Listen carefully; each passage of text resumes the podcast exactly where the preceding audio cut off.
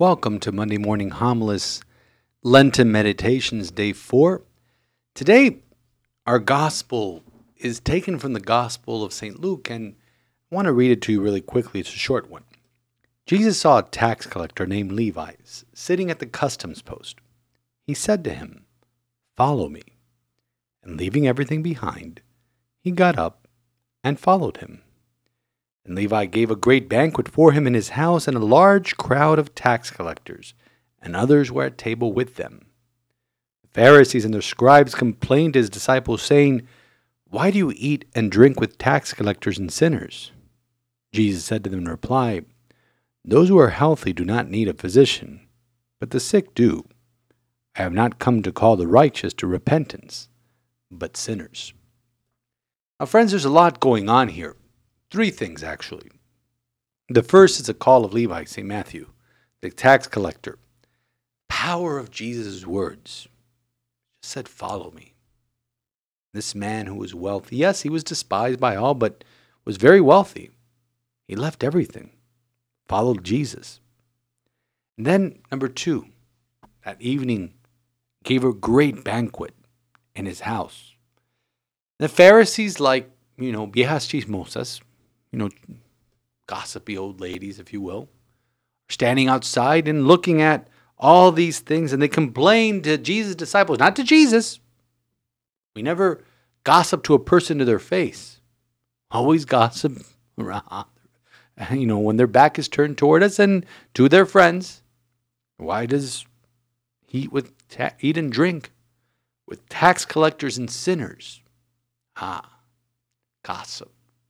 The other day, a, a young lady in, in, my eighth grade class said, "Father, I gave up gossip for Lent," and all the girls looked at her. Well, that's pretty big for you, and and this is already a couple days into Lent, and and and I go, "Have you been good?" And goes, "Yeah, Father, I've been very good," and she looked kind of relieved, so to speak.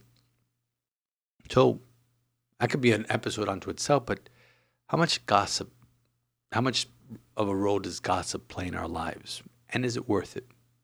And the third thing I wanted to focus on is what Jesus says at the end is in response to the Pharisees and the scribes who, you know, Jesus eventually got wind of what they were saying.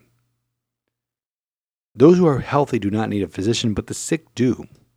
I have not come to call the righteous to repentance, but sinners.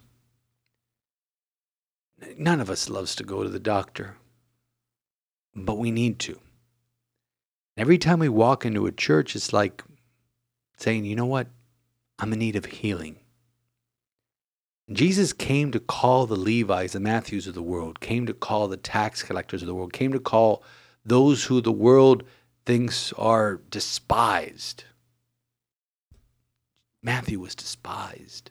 You've seen The Chosen. You see The Chosen, uh, the, the, TV show de- depicting the life of Jesus. They do a brilliant job of really building up and the character of Matthew and how despised he was, even by Peter. And while most of that is apocryphal, obviously, but it does a brilliant job of showing how much a tax collector was hated. Those are the people that Jesus comes to call. Now, we may not be hated, we may not be despised, but we're in need of a physician because we're sinners. And Jesus said, I have not come to call the righteous, to repentance, but sinners. See, the righteous don't need to repent, they're righteous. Think about the saints, you think about the holy people that occupy our pews on Sundays, who there who are there every day praying their novenas, praying the rosary, and God bless them, they're praying for you and me. No, Jesus comes to call those who are broken, those who are cast off, those who are sinners. And that's why, just like we don't like to go to the doctors. Sometimes we don't like to go to confession and say, well, these are my sins. These are the things that I want to present to God who can cure me of all this. As long as we recognize, as we do at the beginning of every Mass, that we are sinners, that we are in need of healing, especially during this Lenten season, the season of grace, then we can be like St. Matthew who dropped everything to follow Jesus.